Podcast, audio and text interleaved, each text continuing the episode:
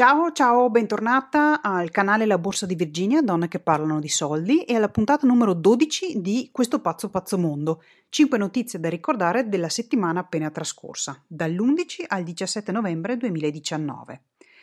Come primo argomento parliamo delle elezioni in Spagna, le quarte negli ultimi 4 anni e le seconde addirittura nel 2019. Il voto era stato convocato dopo il fallimento dei negoziati tra il Partito Socialista PSOE, che è guidato da Pedro Sánchez, e Unidas Podemos di Pablo Iglesias. Queste due sono le due principali forze di sinistra. I risultati hanno visto vincenti i socialisti di PSOE come primo partito, però in calo e senza comunque la maggioranza. Inaspettatamente, solo 2 giorni dopo le elezioni, Sánchez e Iglesias si sono trovati in Parlamento e hanno firmato un accordo per formare un governo di coalizione con Iglesias di Podemos come vicepresidente. Con questa alleanza i due partiti riescono a raggiungere i 155 seggi, che però non rappresenta la maggioranza assoluta, che ha 176 seggi, quindi ne mancano 21, perciò Sánchez dovrà cercare altri supporti per poter ottenere questi ultimi 21 seggi. Perché alla fine è arrivato questo accordo tra i due partiti, quando prima non erano mai riusciti a trovarsi sulla stessa linea? Beh, Sánchez sperava in verità di uscire rafforzato da questo voto e invece il PSOE ha perso 2 seggi. Unidas Podemos ha perso 14 seggi e la destra radicale di Vox ha guadagnato invece 28 seggi. A questo punto è scattata l'alleanza, anche come risposta alla delusione degli elettori dopo appunto il fallimento dei colloqui tra queste due forze di sinistra nelle elezioni di aprile. Seconda notizia riguarda la Germania. La Germania evita la recessione in extremis. Se ti ricordi abbiamo parlato di cos'è la recessione nella puntata numero 4 di Next Generation.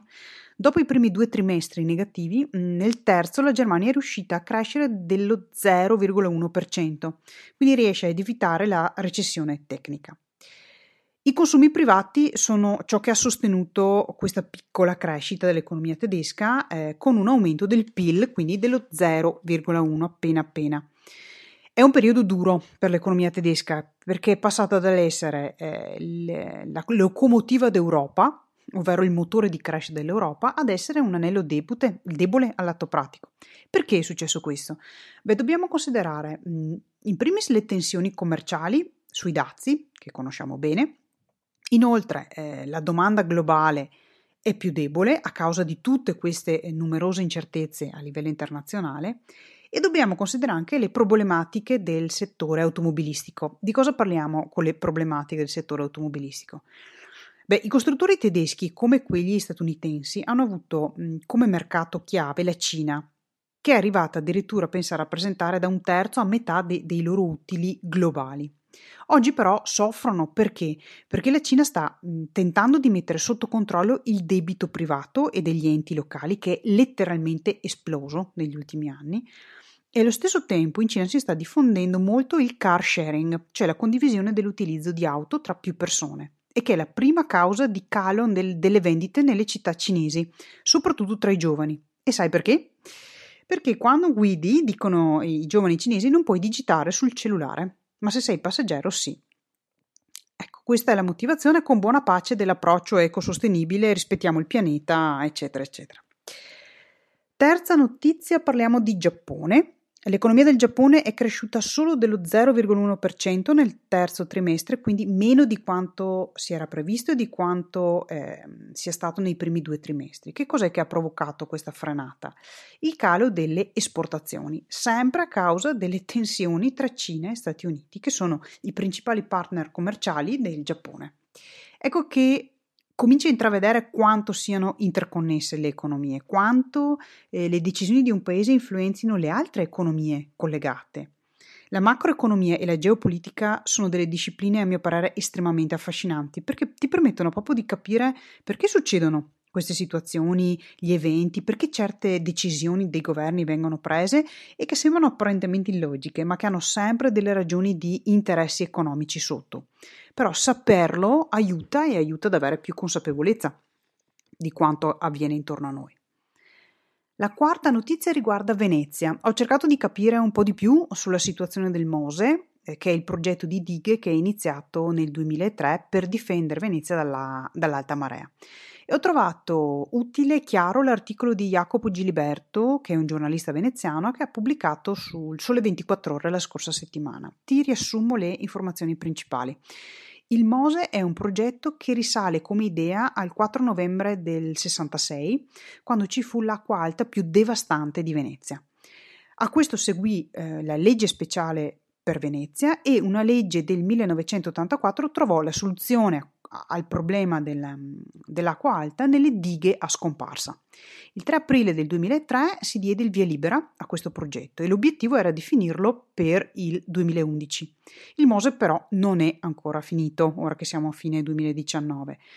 Come dice Giliberto, potremmo dire che la macchina è ormai pronta, però manca il motorino d'avviamento, cioè la parte di cemento e acciaio delle 4 dighe è pronta, però manca ciò che fa muovere le paratoie, ovvero compressori, sensori, cablaggi e così via.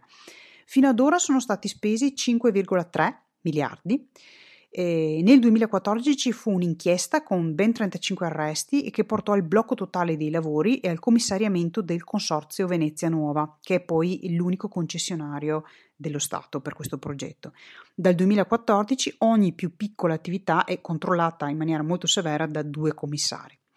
Purtroppo però ci sono molte persone che hanno dei vantaggi nell'allungare ulteriormente questo progetto. Ad oggi si dice che il progetto dovrebbe essere pronto tra un anno circa e la consegna finale con firme, foto, banchetti, brindisi eccetera tra 2 anni. E la gestione e la manutenzione costeranno più o meno 100 milioni all'anno. L'ultima notizia riguarda la Bolivia. Qualche giorno fa il presidente Evo Morales, che è il primo presidente indigeno della storia della Bolivia al potere dal 2005, è stato costretto a dimettersi su spinta dei vertici delle forze armate e della polizia. Insieme a lui si sono dimessi anche il suo vice e la presidente del Senato, che sono tutti membri del suo partito, il MAS, Movimento per il Socialismo, che pensa meno di un mese fa, il 20 ottobre, aveva vinto le elezioni col 47% dei voti. E il potere è rimasto a chi? Al vicepresidente del Senato, che è un membro dell'opposizione. In occasione del voto, quello del 20 ottobre, c'erano state però delle accuse di brogli elettorali da parte dell'opposizione verso appunto il MAS e da lì erano scoppiate delle proteste di piazza con addirittura atti di violenza, roghi, saccheggi, aggressioni. Un'inchiesta ha provato che sì, effettivamente ci sono state delle anomalie nel voto e Morales ha accettato di rifare le elezioni, però poco dopo Morales stesso ha annunciato le proprie dimissioni molto spintane, infatti su suggerimento dell'esercito boliviano. Sono seguite poi delle ore di puro caos, perché la casa di questo ormai ex presidente è stata saccheggiata e data alle fiamme. A dire la verità, l'operato di Morales è stato largamente positivo, possiamo dire, dal punto di vista sia dello sviluppo del paese, perché questo paese ha avuto il più alto tasso di crescita medio in America Latina, e anche dal punto di vista dell'equità sociale. È stata ridotta drasticamente la povertà e sono aumentati di molto gli accessi ai servizi di base. Inoltre, le popolazioni indigene hanno avuto per la prima volta uno spazio sulla scena politica. Però il suo consenso era andato calando negli ultimi tempi, sia per il suo attaccamento al potere, in quanto aveva già superato i 2 mandati e con un escamotage aveva cominciato il terzo, e sempre per i maggiori compromessi che stava tessendo con le forze armate e i gruppi economici. Dietro però al colpo di Stato, come spesso avviene, c'è una grande ragione economica. In Bolivia ci sono le più vaste riserve di litio del mondo. A cosa serve il litio? È un elemento fondamentale per le batterie e si presume che il suo valore in futuro crescerà, perché con il graduale abbandono dei combustibili fossili, leggi il petrolio, a favore dell'elettrico che si muove con batterie, ovviamente il litio diventa strategico. Morales sperava di usarlo come base di crescita, come è stato il petrolio per l'Arabia Saudita, per capirci. Però adesso tutto questo è passato dalle mani di un governo allineato con la Cina, che è quello di Morales, al controllo di una dittatura militare e filoamericana. Quindi la situazione è completamente cambiata. Bonus positività di questa settimana: è stato approvato a livello mondiale il primo vaccino contro l'Ebola, che ha dimostrato di essere efficace dopo la somministrazione di una singola dose. Questo è ovviamente un grandissimo progresso, non solo per il vaccino in sé, che è un enorme passo avanti, ma anche perché è una incredibile prova di collaborazione a livello internazionale ed è la prima nel suo genere. Infatti si sono visti paesi africani, governi, partners, agenzie regolatrici, casa farmaceutica e la World Health Alliance cooperare insieme per portare a compimento questa autorizzazione nello specifico. È stato un fantastico esempio di collaborazione per migliorare la qualità della vita di innumerevoli persone che abitano in paesi sottosviluppati. Quindi se si vuole si può fare, assolutamente.